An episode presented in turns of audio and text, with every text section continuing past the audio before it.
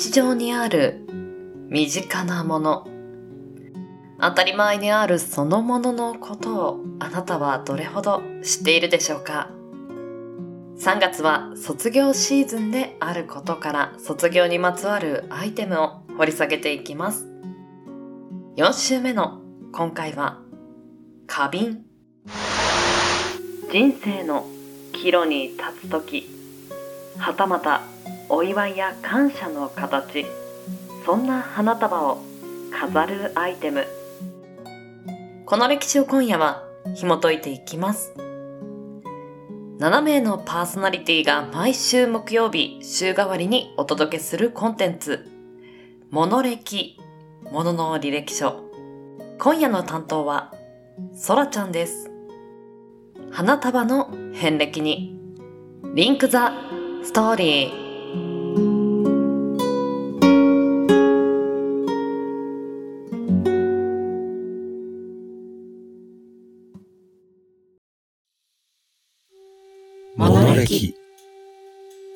何気なく私たちを支えている様々なもの、アイテム。その一つ一つに履歴書があるとしたら、そこには何が書かれているのでしょう。出生の秘密。どんな過程を経て、今ここにあるのか。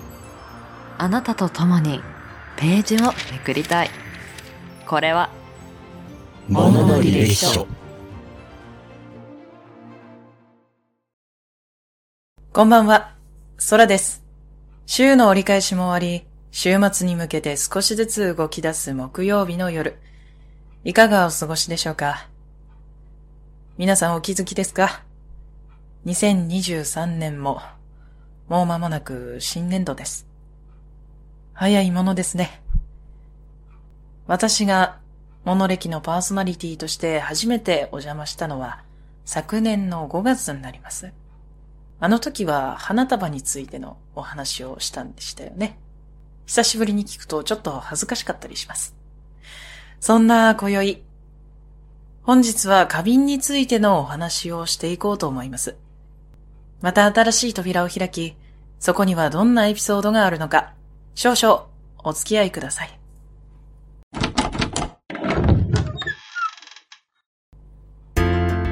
花瓶とは、切り花を刺す目的で用いられる花器、いわゆる容器のことです。花瓶の色、形、模様や材質、及び大きさは多様性に富んでいます。多くの花瓶は、生けられた花を、刺された花をよりよく見せるようにデザインされており、花瓶の外見は中に刺される花の印象を左右する重要な要素で、同じ花であっても別の花瓶に飾れば異なる雰囲気を醸し出すこともしばしば。一般的に蓋はなく、水を入れることから耐水性がある容器や磁器、金属などの材料が用いられます。小型のものは一輪挿しと呼ばれていますね。花瓶は英語でベースと呼ばれ、ベースと花瓶は若干実は意味に違いがあります。日本語の花瓶は、花という字が入っていることから、もっぱら花を飾るための容器を指します。一方で、ベースにはそのような制限がなく、花瓶のような形をしたペン立ても広い意味でベースと呼ばれることがあります。花を生ける専用のベースが花瓶というようなイメージでいいのではないでしょうか。ベースはベッセルの同語源と考えられています。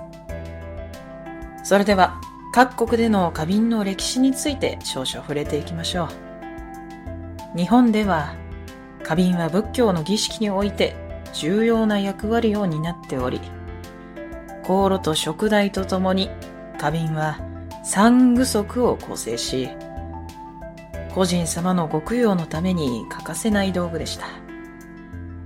仏具としての花瓶の多くは、その首や胴回りに紐飾りが施されていました。また、茶道においては花入れと呼ばれ、茶室を彩り、茶席に華やかさを持たせる意味合いで花瓶が用いられています。わびさびなんていうお話も以前しましたね。南欧文化では古代ギリシャ人が花瓶に風景画を描いていたというお話があります。その描写は今日の考古科学者たちに当時の生活に関する貴重な情報を提供してくれています。また、西洋の文化を語るお話の一つとして、プロイセン王が所持する政治の花瓶を入手するために、なんと自国の兵士600人を交換の材料として提案した交換を申し出たという話があります。とんでもない。想像もつきませんね。それではここで花瓶に関するキーワードをいくつか拾い上げてみましょうか。まずは生け花。いくつかの花や草木を器に生けて作品を作り上げることを指します。この文化は日本において花を器に飾り楽しむ行為をより洗練されたものにさせました。そして花器。漢字でそのまま花の器と記します。文字通り花を入れる器の総称。花瓶も花器の一つとして扱われます。花を花器に入れてめでるということは古代からあり、花器製作の技術の発展により花瓶のデザインも時代とともに変化していきました。そして見立て。茶道においては本来別の用途で使うような器として使うこと。しばしば花瓶などは花を飾る以外の用途で使われます。この見立てという言葉は、物を本来のあるべき姿ではなく、別のものとして見るというものの見方のことを指すそうです。最後に、世界の花瓶を使ったことわざを少しだけご紹介します。実は、あまり人に対して例えるのはおすすめできないかもしれません。あの人は花瓶のようだ。こちらは中国のことわざのようです。服装などで飾り立ててはいるが、中身がない人。壊れたかんざし、落ちた花瓶。こちらもちょっと切ないですね。美しい女性が亡くなることを指すそうです。フランスのことわざで、最後の一滴がカップを溢れさせる。こちらは器としての意味で用いられるお話かと思いますが、意味は我慢の限界。堪忍袋の尾が切れたぞというわけですね。花に例えられるのは誇らしいですが、花瓶に例えられるのは意味を知ってしまうと、ちょっと切ない気持ちになりますね。寒い時期もそろそろ終わりが来る頃でしょう。街の中にも皆様の周辺にも梅や桜がちらほら咲き始めた地域もあるのではないでしょうか。自然に咲く花を楽しむもよし、花瓶に生けて自分だけのお花の世界を手元に置くもよし、皆様なりに花瓶や器を用いて花々を、草木を楽しんでみるのはいかがでしょうか？いかがでしたでしょうか？今宵のお相手は空でした。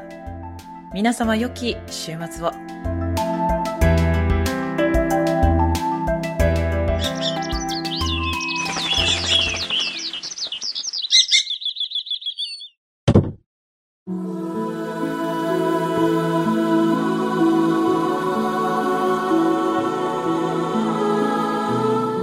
そらちゃん、お疲れ様でした。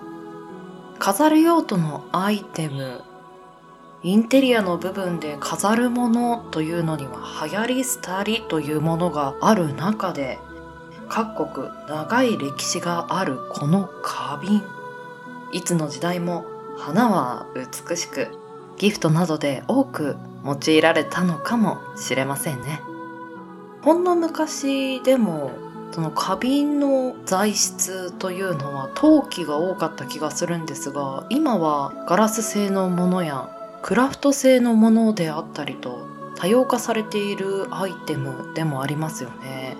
果たしてこの人類は花を贈り合いそして飾るという文化どこまで引き継いでいくのでしょうか。人に花を贈るなんてキャラじゃないという方もぜひぜひ出会いと別れのこの季節にはお花を贈るのもいいかもしれませんね。さらちゃん、お疲れ様でした。では来週、3月30日木曜日、アイテムはタクト。お相手はおじいさんです。番組の感想もしくはお便りは Twitter アットマーク SAKO アンダーバー PODCAST サコポッドキャスト。アカウント名はモノレキチャンネルにてお待ちしております。ツイッターの投稿もハッシュタグカタカナモノレキにてつぶやいていただけると嬉しいです。ではまた来週この時間にポッドキャストでお会いしましょう。